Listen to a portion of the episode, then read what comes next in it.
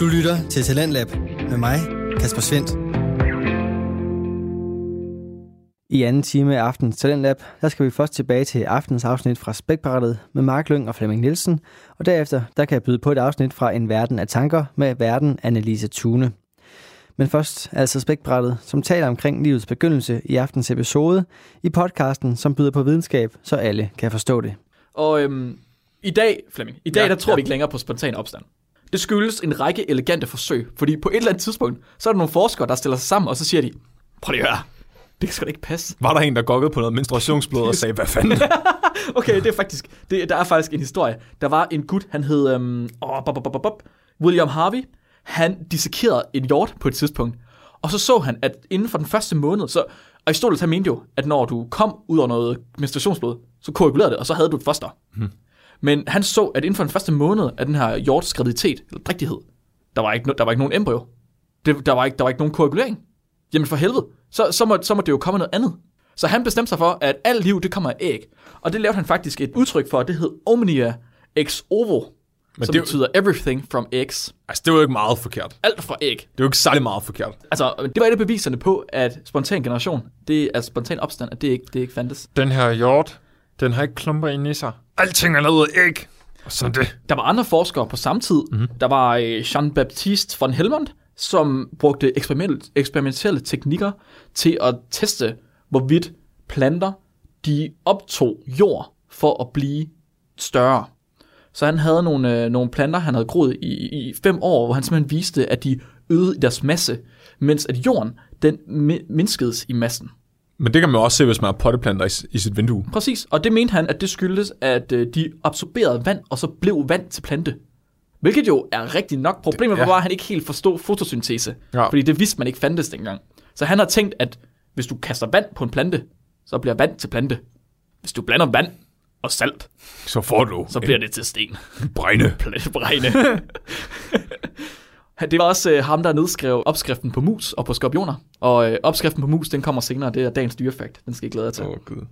Så var der andre forskere senere hen, der begyndte at gå imod det her. De var sådan, det, det kan ikke passe. Hvor fanden kommer de her ting fra? Det, der, det, er sgu, det er sgu egentlig lidt dumt, I faktisk. lang, I lang tid havde man tænkt, at, hvad hedder det, maggots, øhm, Midder. midder, er det midder? Ja. Ja, at de, at de kom ud af rådden kød. Ja. De opstod ud af rådden kød, spontant.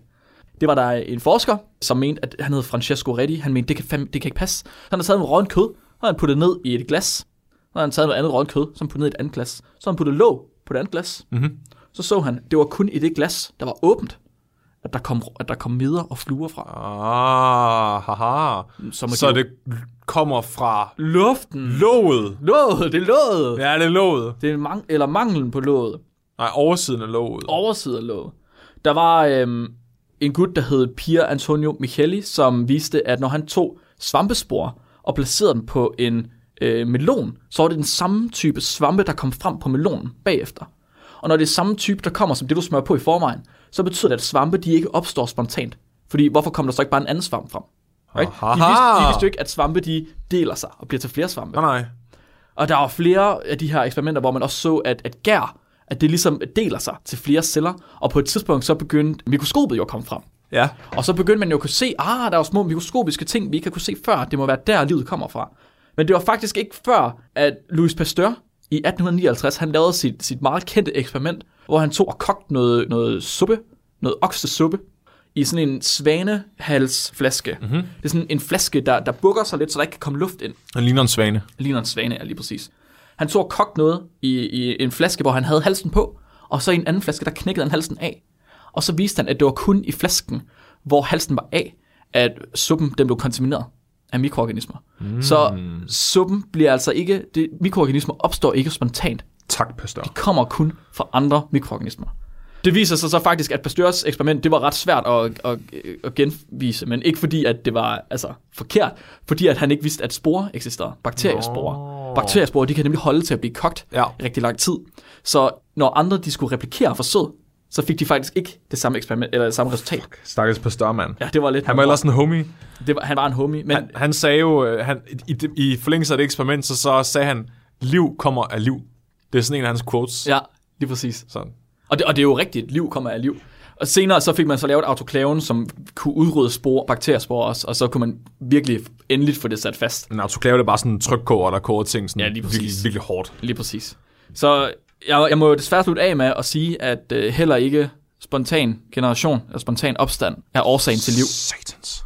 Hvor kommer jeg så fra? Flem, vi har fucket op. Vi gjorde det forkert. Vi, skulle, vi havde løsning. Vi havde svaret. Vi har, vi har gjort det forkert. Vi har, nu har vi igen ikke svaret. Jo, jo. Har vi det? Ja. Hvad er svaret? Det er jo spontant genereret ud af en komet, der er lavet på jorden. Det, der er, det, det er kombinationen. Ja. Det er når man tænker ud af boksen. Du har en komet, der rammer noget salt, Ja, og så bliver det til bly. Og bly, det ligner Østers. ja, Og Østers ligner Donald Trump. ja, Og Donald Trump, han er næsten levende. ja, Men han ligner en appelsin. ja, Og øh, en appelsin er levende. ja, ja. den. Appelsiner er levende. Ja. Appelsiner er levende. De ligner ham der Bernie fra øh, Muppet Show. Ja. Han er levende. Han er levende. Han er ne- Bernie fra The Muppet Show er levende. Og han er, og han er også en fisk, så må vi godt spise under fasten. Så vi har dagens lytterspørgsmål. Ja. Ja. Er vi klar til den? Det er, du ved, i forlængelse af, at vi snakker om, hvordan livet er opstået, så har øh, Frederik Bartoldi, han har skrevet ind til os og spurgt, er den kvindelige orgasme en myte? Og hvis ikke den er, hvor finder han så henne? Er den også bare hans mor i går. Oh, lo, lo, lo, lo, lo, lo. jeg kan ikke lade armhul, prøv at jeg vil gerne. Den kvindelige orgasme er en myte, ikke? Jo, jo, jeg, ved, jeg, har aldrig, jeg har aldrig set eller hørt den. Det er, spontan, det er spontan opst altså, det er noget, der kommer ud af spontan opstand, ikke? Det er sådan, den kommer bare ud af ingenting. Hvor skulle den komme fra? Jeg tror slet ikke, øh, at øh, kvinder kan få nogen nydelse gennem øh, kønsligt samkvem. Det er, det er kun praktisk. Det er, rent, det er praktisk. Ja. Det er for, at sæden kan koagulere med menstruationsblodet Ja, og blive til en baby. ja. Det er det eneste, det skal til for. Ja. Hvorfor er det i virkeligheden ikke, at man bare du ved, tager menstruationsblod, og så hælder sæd på det? Det forstår jeg ikke helt. Så kunne vi... Det kan du ikke sige, fordi det, vi tager patent på ideen. Åh, oh, ja, det er vores. TM, TM, TM. Det er Ja, vores ja. Det må jeg ikke tage. Så vi kunne lave en hel her af soldater. Er det så, hvis du tager menstruationsblod fra en ko og blander det med sæd fra en mand, bliver det så en minotaur? Uh, ja, det tror jeg. Men tror du, det er derfor, at man i lang tid ikke har brugt menstruationskopper? Og så har sagt til, så har, jeg tror, det er regeringen, har været inde at sige, at man skal bruge tamponer og bind. Oh, ja. Fordi så, så kan du ikke tage blodet og bruge til noget. Men nu hvor kvinder er begyndt at bruge menstruationskopper igen, så kan vi bare indsamle det, Flemming. Shit. Og så kan vi lave børn i stribevis. Tror du i virkeligheden, at tamponer er imprægneret med sædceller fra kinesere, og det er derfor, der er så mange kinesere, fordi når vi smider tamponerne ud, så gror der en kineser ud af den. Og så hopper han ud af skraldespanden. Ja, og så tager han til Kina. Hvorfor tager han tilbage til Kina? Det forstår jeg Det er ikke. derfor, der er så mange. Men De har, nå, de har ret dårlige forhold i Kina, Flemming. Hvorfor skal han tilbage, tage tilbage dertil? Det ved jeg, de har en større, det er en del af en større plan. Det er rigtigt. Jeg, Det er for, at de kan lave flere tamponer. de skal bruge dem til at lave flere Jeg tager tamponer. ved på, at hvis du kigger på en tamponpakke, så står der Made in China på den. Made with China. Coincidence, I think Makes not. more China. Åh, oh, gud. Frederik, den kvindelige orgasme findes ikke. Men tamponer, de er et produkt af den kinesiske regering for at lave flere kinesere. Ja. Det er sådan der. Mange tak for i dag. Det har været rart at være sammen med jer i dag. Tyk, tyk, gå ind på toilettet. Nej, jeg elsker, jeg elsker når, du skal, når du skal afslutte. Jeg er god til at improvisere. Ja, du, du er simpelthen så god. Hvis I har nogle spørgsmål, så kan I skrive til os på vores mail, spækbrættet-gmail.com. Ja. Ellers kan I skrive til os på vores øh, Facebook-gruppe. Der mm. svarer vi nok hurtigst. Mm-hmm. Vi, har nogle, vi har nogle ret vigtige ting, vi skal have sagt. Fordi vi har, øh, for det første, Nikolaj er jo blevet en fast del af spækbrættet nu. Det er rigtigt. Han er det tredje medlem. Så Nikolaj han kommer til at være mere med som fast gæst, ligesom Mhm. mm-hmm. i, i, altså, plejer at kende ham. Nu er han ikke gæst længere, nu er han bare medvært. Men det bliver, det bliver sådan, du ved, hver fjerde gang eller sådan noget. Så, fordi han er, han, Nikolaj er for velforberedt. Og det kan vi ikke, det kan Nej. ikke klare. Nej. Vi kan ikke, vi kan ikke leve i skyggen af Det Nikolaj. stiller os i et dårligt lys. Det gør det nemlig. Ja. Så vi er nødt til at være her. Hvis vi er her fire gange, hver gang Nikolaj er han én gang, så passer det. Så, så er den god. Ja. Er det ikke det? Jo, Det vi er er den der grimme veninde, man har med i byen for at se bedre ud selv, men så bliver hun jaloux, når du får alle fyrene og sådan. Og, præcis, og hvis den grimme, grimme veninde er, hvis vi er afsted alene, så Er vi, får vi medlidenhed. hvis vi begge to er grimme, er ingen af os grimme. Oh, det er filosofisk, det tror jeg er rigtigt. Men når Nikolaj er her, så er vi grimme. Men Nikolaj, han er jo så backstage også mest. Ja. Altså, han laver research for os og redigerer vores afsnit, og er bare generelt... Øh, Han laver alt det fornuftige. Det er ham, der er god. han er faktisk fundamentet, hvorpå det her hviler. Alright. Tusind tak, fordi, uh, tusind tak til Frederik for at sende, uh, for at sende spørgsmål ind. Og tak fordi I lytter med. Det, det er mega fedt. Vi, vi, vi er så glade. Ja. Vi, vi laver kun det her for jer. Og lidt for os selv. Jeg kan godt lide at høre min egen stemme. Flemming går lige, så vi stopper ikke. Jeg Flemming elsker lyden af min egen stemme, faktisk. Og, Og har Mark er tvunget til at lytte til den i en time om ugen. Det er faktisk... Jeg kan ikke få det bedre. Jeg har ikke brug for noget andet. Og, og jeg er her, fordi jeg, skal, jeg er Flemmings støttepædagog. ja. Klar til dagens dyrefakt? Ja, kom med det. Opskriften på mus, Flemming, som sagt af Jean-Baptiste. For at lave mus, så skal man lægge en beskidt trøje i åbningen af en beholder med hvedekorn. Reaktionen mellem hævelsesmidlet i trøjen og gasserne fra veden, det vil sørge for, at veden efter cirka 21 dage bliver til mus. Shit, det er derfor, jeg har så mange mus ude i mit hønsefoder. Radio 4 taler med Danmark. Det var det sidste fra Spækbrættet denne aften, og hvis du vil høre flere afsnit fra dem, så kan du både finde afsnit fra podcasten på diverse podcastplatforme, men du kan også finde tidligere Talentlab-programmer med og uden Spækbrættet på radio4.dk. Og podcasten her har altså værterne Mark Lyng og Flemming Nielsen. Den næste podcast, som jeg kan præsentere for dig her til aften, det er en verden af tanker, som har verden Annelise Tune. Og en verden af tanker, det er en podcast, som giver dig ro, tid og plads til at slå hjernen fra og lytte. Og måske så er det egentlig bare det, der sker, at du lytter. Men det kan også ske, at det, som Annelise Tune hun siger her, også skaber dine egne tanker. I aftens afsnit, der handler det om den måde, man ser verden på, og det afsnit, det kommer Velkommen til en verden af tanker. Jeg sætter lys på, hvad der sker i vores tanker, fordi de ofte føles så virkelige, at de styrer vores liv. Jeg sætter lys på, hvordan vi ved at lytte til vores intuition får adgang til vores medfødte fundament af glæde, ro og kærlighed. Du lytter til facilitator og coach Annelise Thune. Jeg er for tiden meget optaget af ord. Ord og billeder og betydning. Jeg har opdaget, at jeg bliver fanget gang på gang i at tolke på ord, tillægge ord betydning, og så tro, at den jeg taler med har en mening om noget. Jeg har opdaget, at jeg ser verden fuldstændig som jeg har det.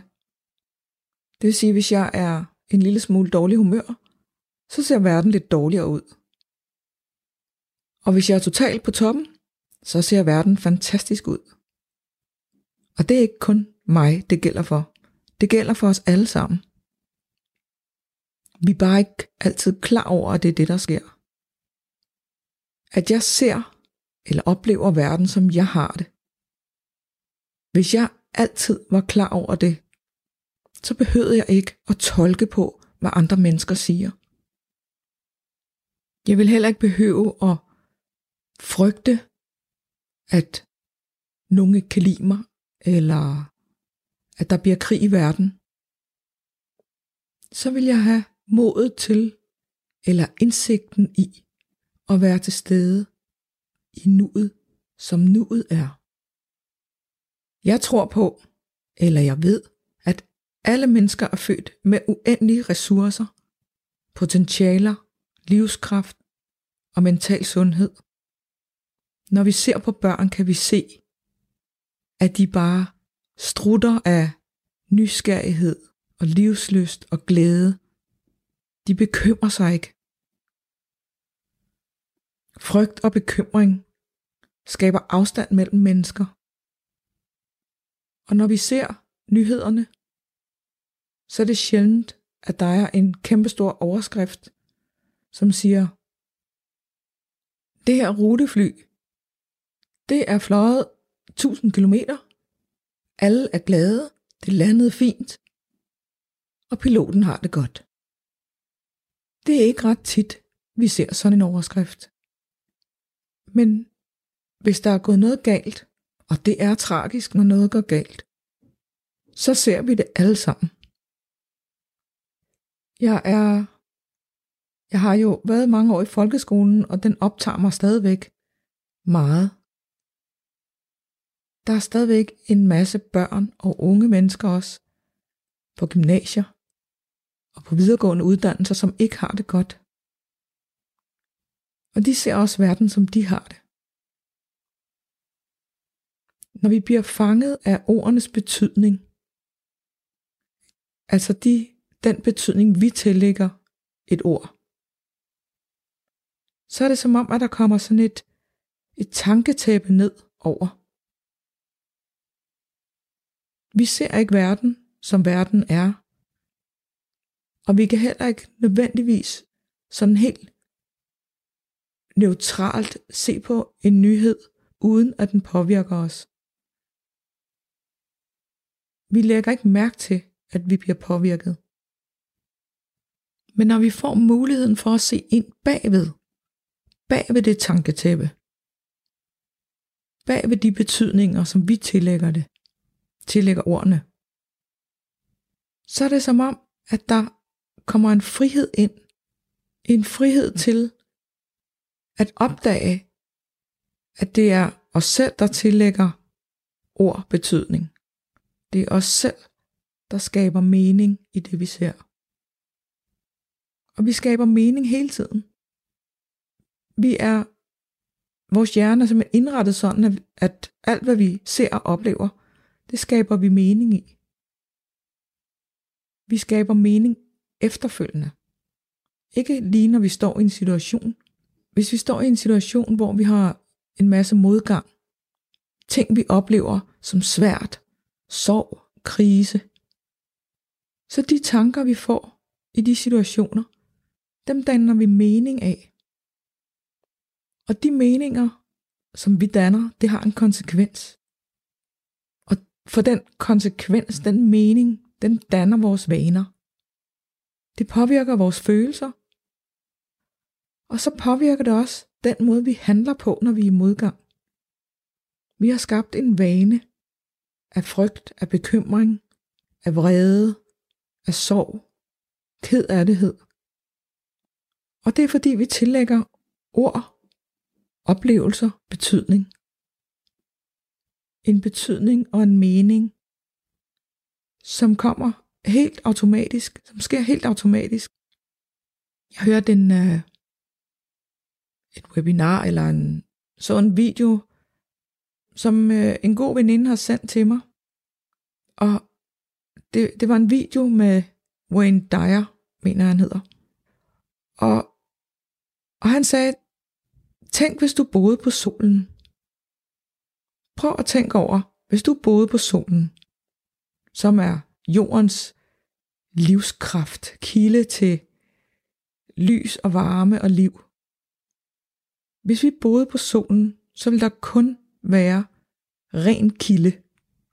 Det vil sige ren varme, ren lys. Ikke rent lys, men kun lys. Kun varme, kun lys.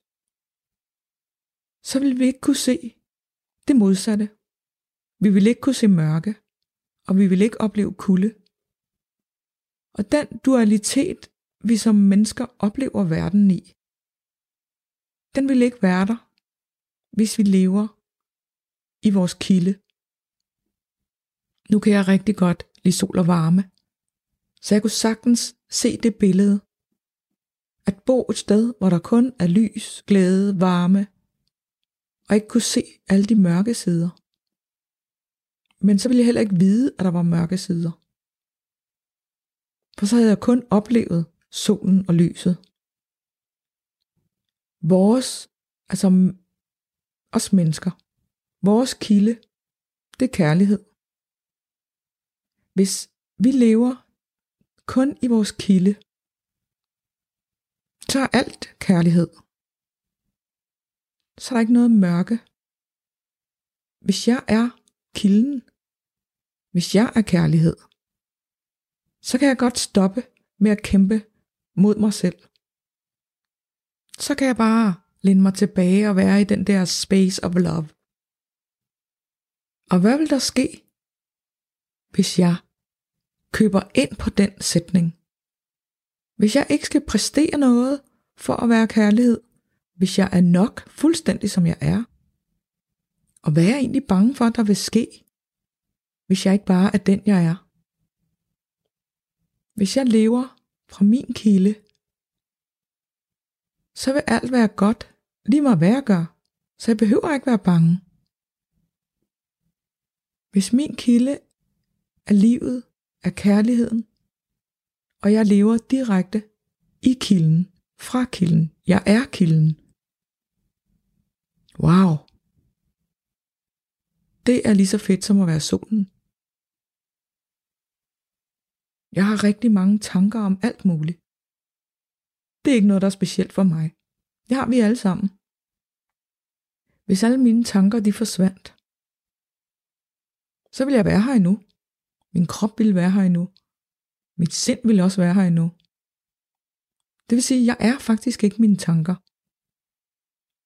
Jeg behøver ikke at tro, at jeg er mine tanker. Jeg ser verden, oplever verden, som jeg har det. Og jeg tillægger ord betydning, jeg tillægger oplevelser betydning, jeg danner meninger. Min hjerne har sit eget liv. Der er noget automatik i den hjerne. Hmm. Men jeg er jo ikke kun min hjerne. Jeg er jo noget mere. Jeg kan godt overrule den hjerne. Jeg kan godt få en tanke, og så lade være med at tro på den.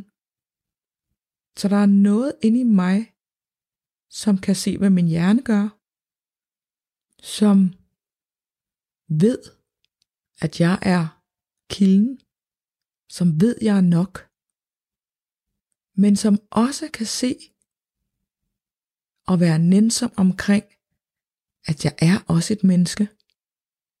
Og vi mennesker, vi er blevet udstyret med en hjerne, som er knaldgod til at lave struktur,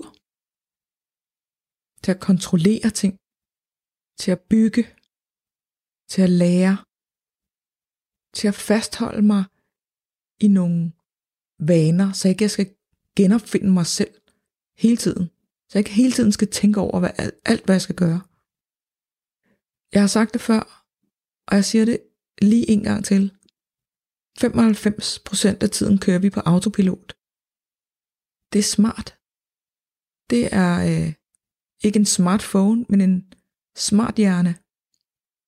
Det er faktisk meget godt lavet. Så behøver jeg ikke tænke over, når jeg skal gå, når jeg skal spise, når jeg skal trække vejret. Behøver ikke tænke for at få mit hjerte til at slå.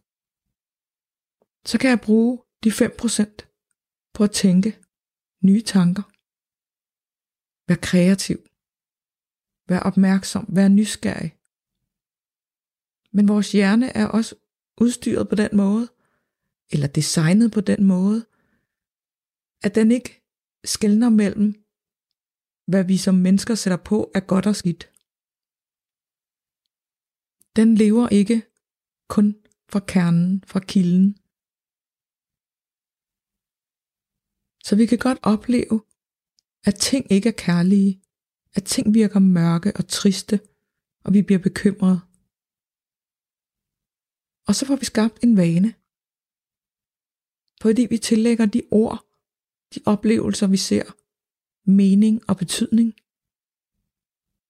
Og hvis vi først bliver bekymrede, så kommer der en automatreaktion i hjernen, som betyder, at vi frygter noget.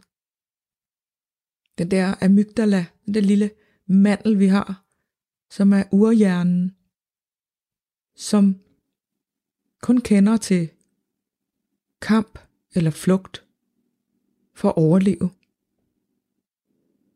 Den er god, hvis man skal overleve et, en pludselig opstået situation.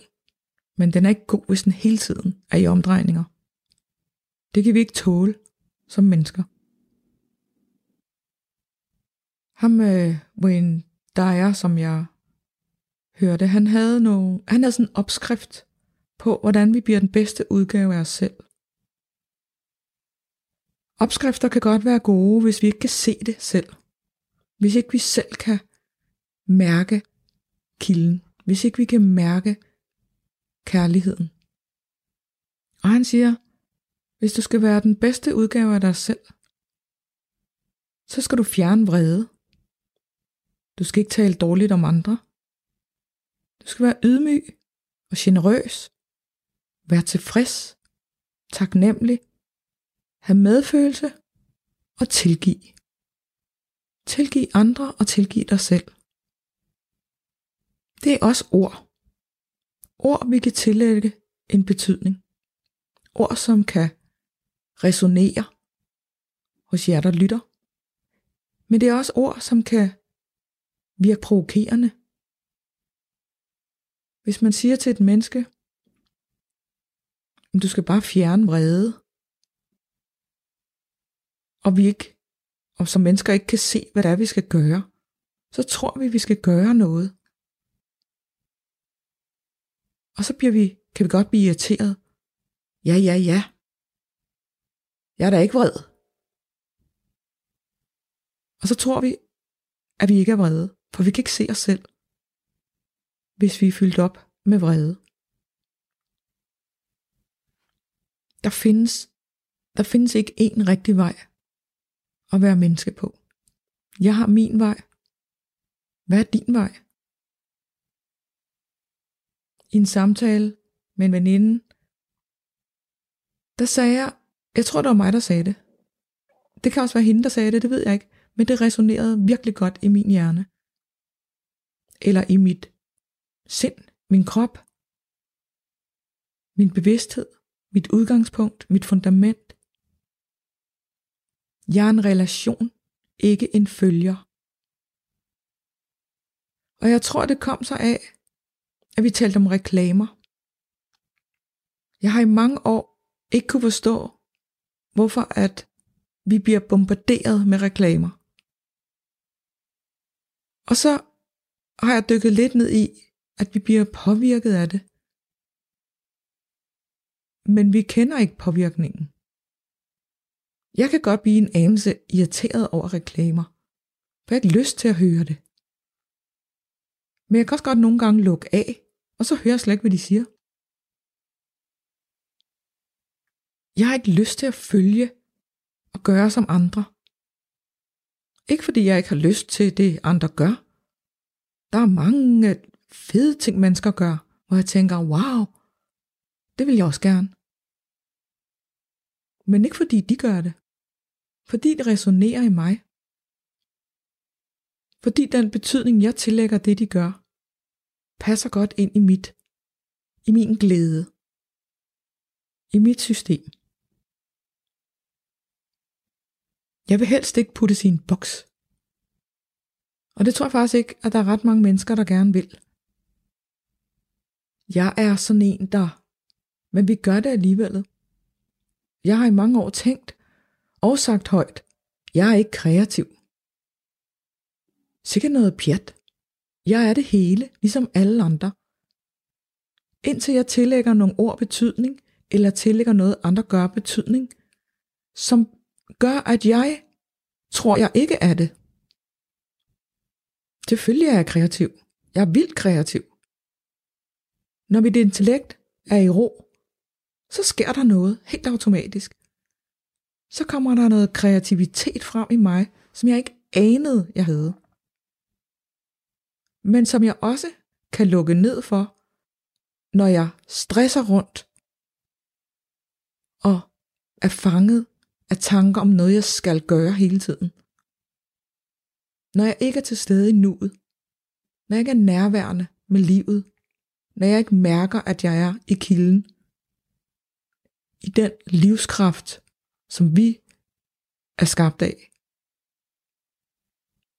Jeg har oplevet rigtig mange børn, som siger, du skal ikke bestemme over mig. Og det trigger voksne helt vildt. Også mig på et tidspunkt. Selvfølgelig skal jeg bestemme, jeg er voksen, jeg ved bedst. Men måske ved jeg ikke bedst. Måske ved jeg egentlig ikke, hvad der foregår inden i et barn, som siger, du skal ikke bestemme over mig. Det er ikke nødvendigvis, fordi de er uopdragende, men de ser verden ud fra deres perspektiv, og de vil heller ikke putte i en boks. Forskere siger, at universet er uendeligt. Men hvad er uendeligt? Kan vi forstå det? Kan vores hjerne, som på en eller anden måde prøver at lave kasser og strukturer på alting, kan vi forstå, at noget er uendeligt? Hvis vores krop og vores hjerne har en tidsbegrænsning, hvad er det så, der er inde i os, som vi også er. Nogle kalder det vores sjæl, vores bevidsthed. Der er noget, som kan observere, som ikke er hjernen. For vi kan observere, hvad der sker i vores hjerne. Men når vi kigger fra vores perspektiv, vores øjne, vores briller. Jeg har et par Annelise Susanne Otkær Tunebriller.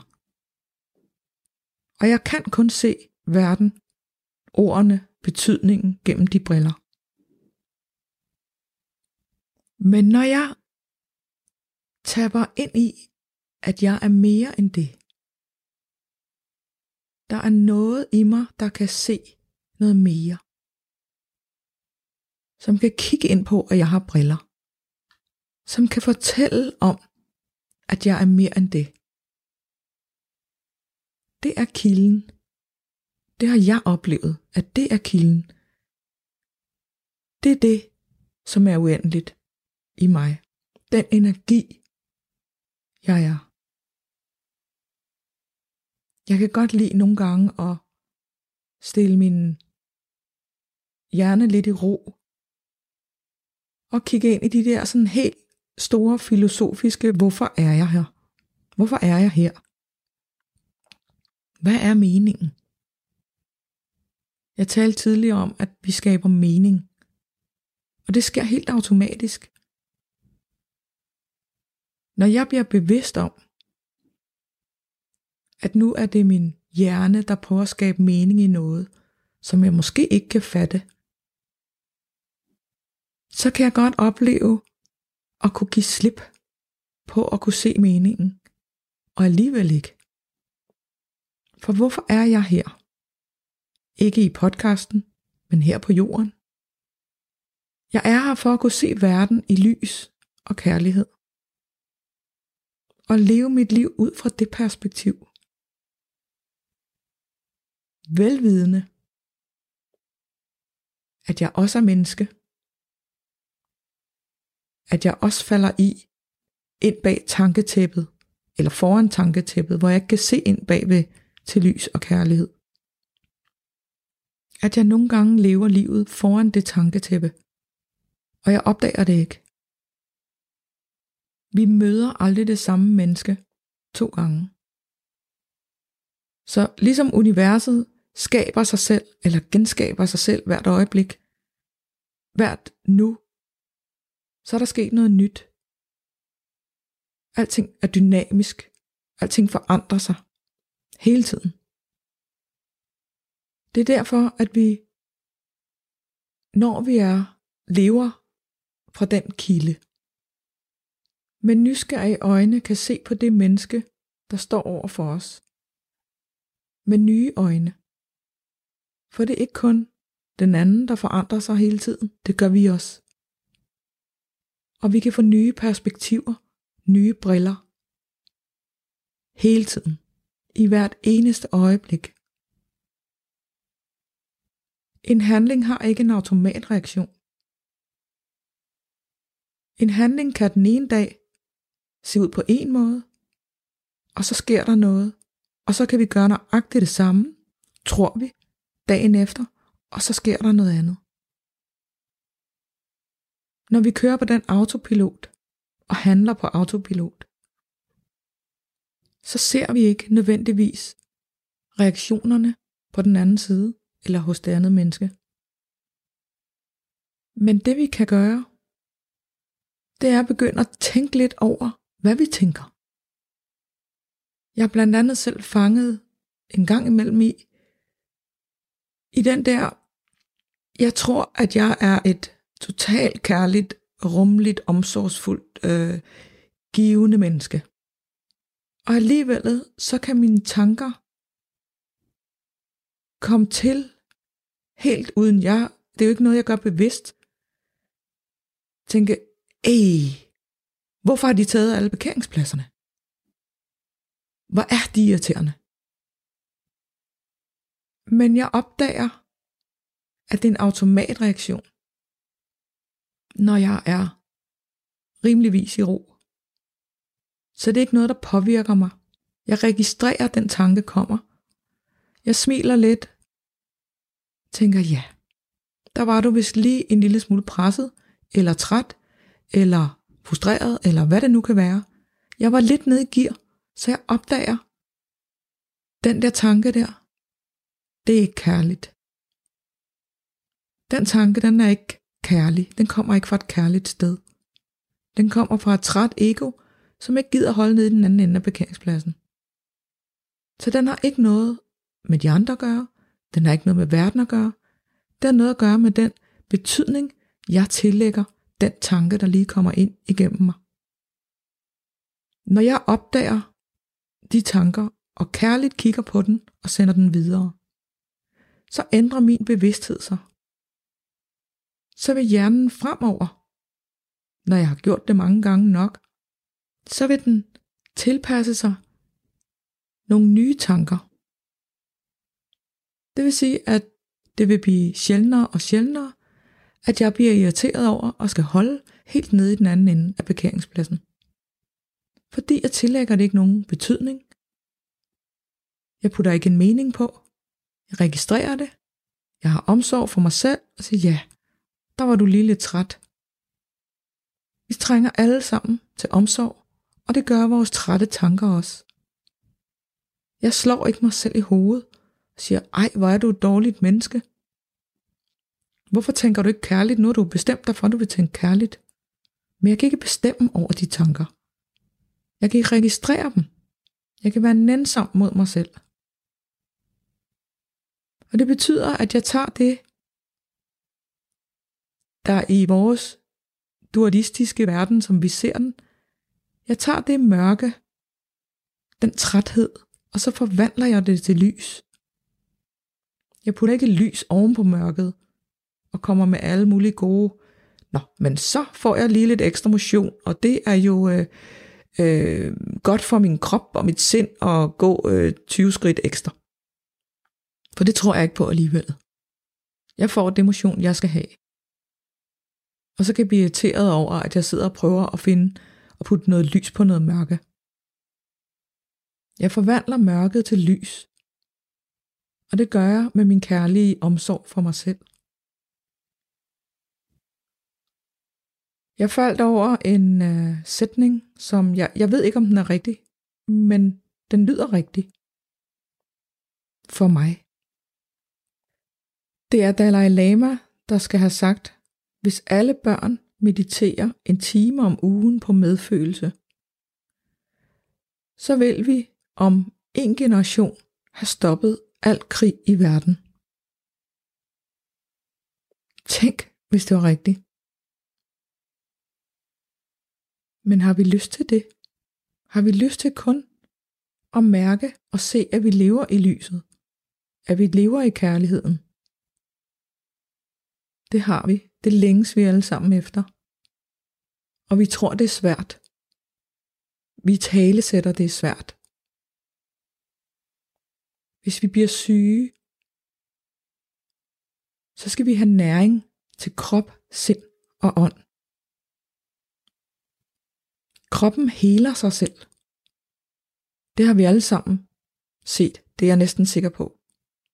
Hvis vi har fået en rise i armen, så heler kroppen sig selv. Vi skal ikke gøre noget.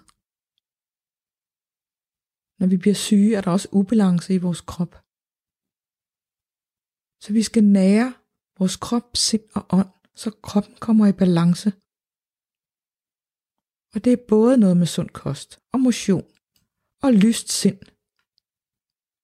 Og se, at kærligheden kan helbrede os. Der er noget, der er større end os. Den kærlige energi, vi er. Universet er. Livet har dig. Kærligheden har dig.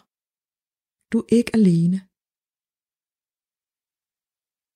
Jeg har også lyttet til en, øh, en læge, amerikansk læge, som hedder Lisa Rankin. Og hun giver også en opskrift på, hvordan læger kan være med til at helbrede syge. Og det er ikke det her det er ud over medicinen. For medicin kan være godt.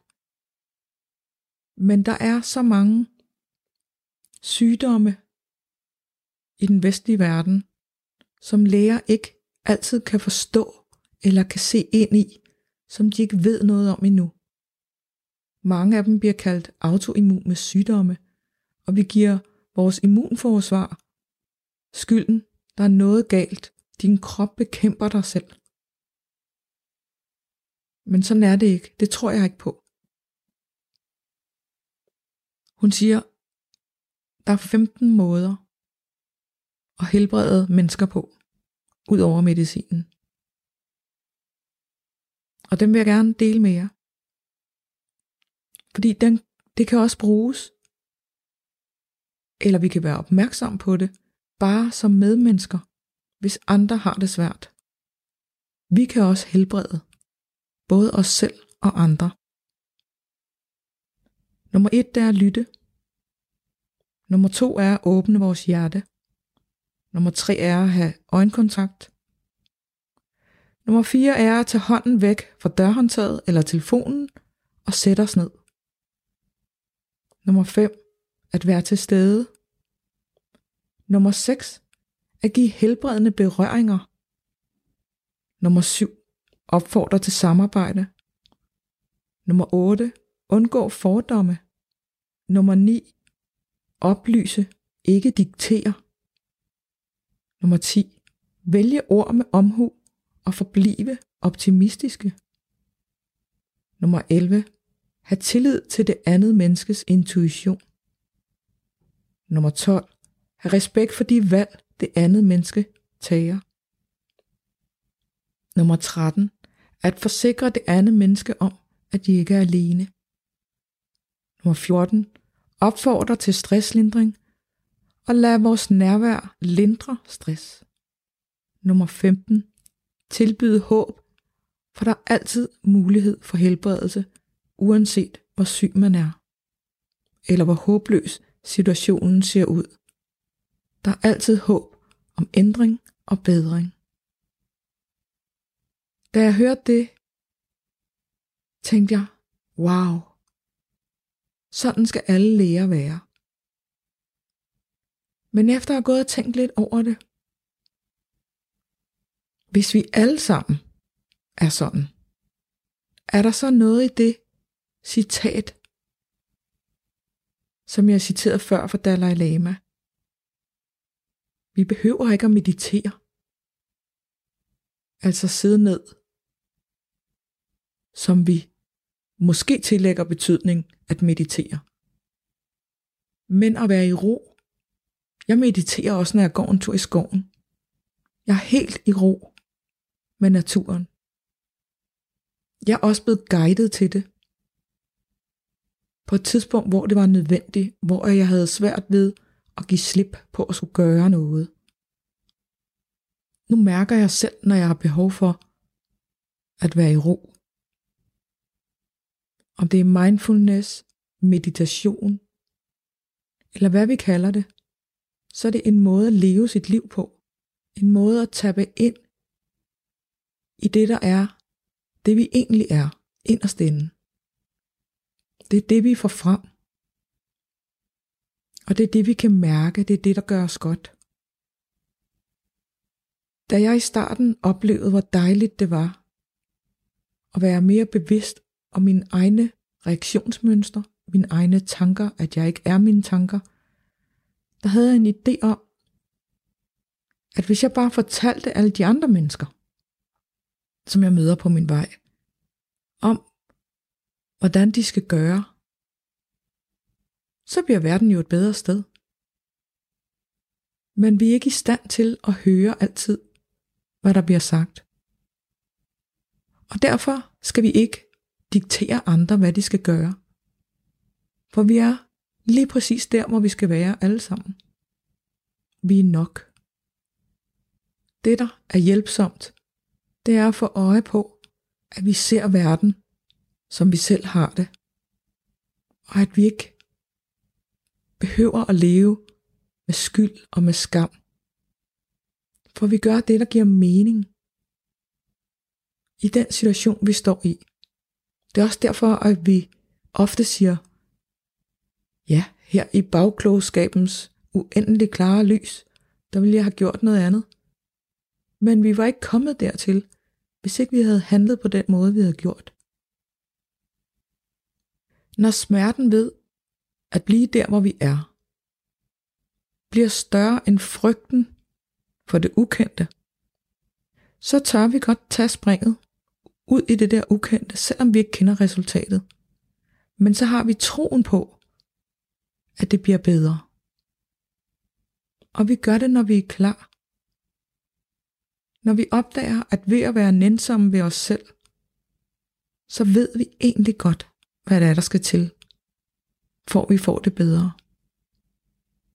Når vi ikke har nogen dom, når de er i orden, alle de beslutninger, vi træffer, er i orden, så begynder vi at kunne mærke, at livet føles rart. At vi bliver mere bevidst om, hvorfor vi træffer et valg. Eller hvorfor vi ikke træffer et nyt valg. At vi er bevidst om, at vi træffer et valg. At vi altid har friheden til at træffe et valg. Vi ved det godt. Vi ved godt, det ikke er sundt at spise mad, der har været i en frityregryde. Vi ved godt, det ikke er sundt at drikke for meget alkohol. Vi ved godt, det ikke er sundt at ryge. Vi ved godt, det ikke er sundt at spise slik. Men vi gør det alligevel. Og vi gør det indtil den dag, hvor vi er parat til ikke at gøre det. Og det er ikke svært. Når først vi har set, det her vil jeg ikke mere, så holder vi op. Fordi så er vi bevidste om, at vi holder op. Så kan vi overrule den hjerne, som tillægger en smøg eller et stykke chokolade en betydning. Betydning af trøst eller magtesløshed, eller hvorfor, hvad, hvad for en tanke der nu kommer. Og jo mere bevidste vi bliver om det, vi gør, og ser på det med kærlige øjne, jo nemmere bliver det. Hvis vi trænger til at være den bedste udgave af os selv, så skal vi se på os selv med kærlige øjne. Vores krop er et spejlbillede af vores mentale tilstand og det liv, vi lever. Så vi kan starte med at lytte til kroppen. Hvad fortæller kroppen os? Har den ondt alle vegne? Vores biokemi er styret af vores sind. Alt det, vi tillægger betydning, sætter sig i kroppen. Gentagelse fører til vanedannelse. Så hvis jeg vil omprogrammere mit ubevidste fra nogle mønstre, nogle negative mønstre, til noget mere positivt, så skal jeg gentage. Det siger forskere. Det er ikke altid det helt harmonerer med forståelsen af, at når jeg har set, at jeg skal gøre noget andet, så sker der noget andet. Når jeg har fået bevidsthed om, at jeg vil gerne være et kærligt menneske. Men for at få den autopilot aktiveret, så kan man godt bruge nogle midler, nogle øh, mønstre eller nogle øh, reaktioner, som giver mening for os selv. Så hvis, for der er ikke nogen rigtig vej. Der er ikke kun én vej. Så hvis det kan... så hvis det kan... jeg kan simpelthen ikke sige det. Så hvis det kan, kan give dig ro at gå en tur. At lægge dig og hvile dig midt på dagen. Så gør det. Jeg går også til yoga, og det er så skønt for min krop. Og min hjerne kommer helt ned i gear, når jeg kun er i kroppen. Så jeg ser det som et samarbejde mellem, så jeg ser det som et samarbejde, en samhørighed mellem krop, sind og ånd. Jeg får adgang til noget, der er større end mig, når jeg dyrker yoga.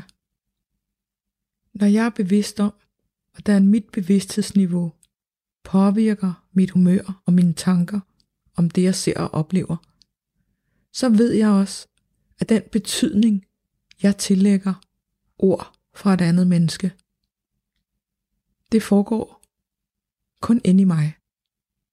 Jeg behøver ikke at spørge, hvad mener du egentlig med det?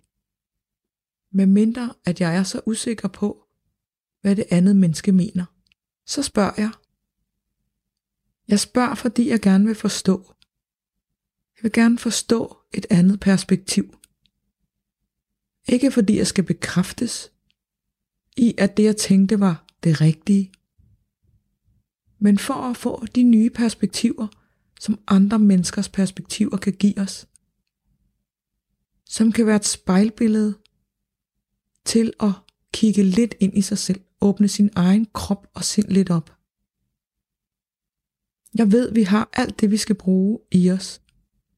Alt det, vi skal bruge til at leve et virkelig skønt liv. Eller ikke bruge alt det, vi har behov for.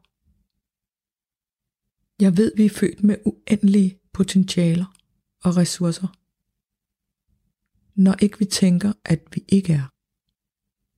Der er stor forskel mellem vores bevidste sind og vores ubevidste sind. Men det er alt sammen skabt af kærlighed fra kilden. Men vores hjerne spiller os et pus ind imellem.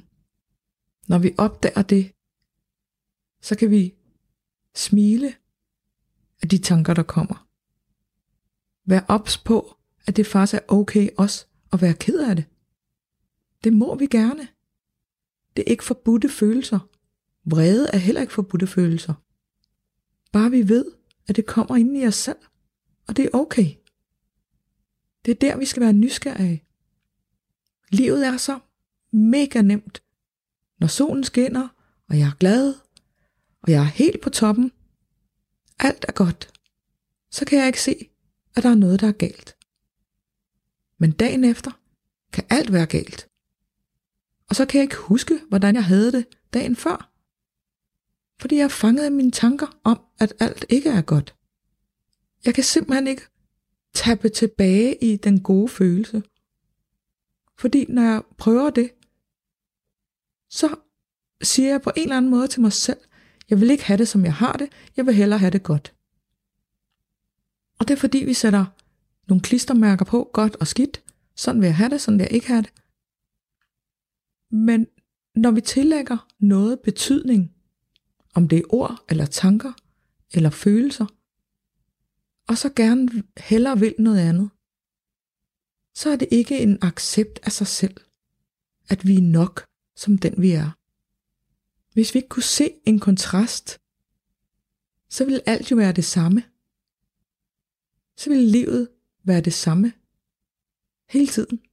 Ingen dynamik, ingen udvikling, ingen forelskelse og ingen kederlighed. Jeg har tit tænkt, ej, det må være dejligt at bo et sted, hvor solen altid skinner. Og hvis jeg har talt med danskere, som har boet et sted, hvor solen stort set altid skinner, så siger de, ej, vi mangler kontrasterne.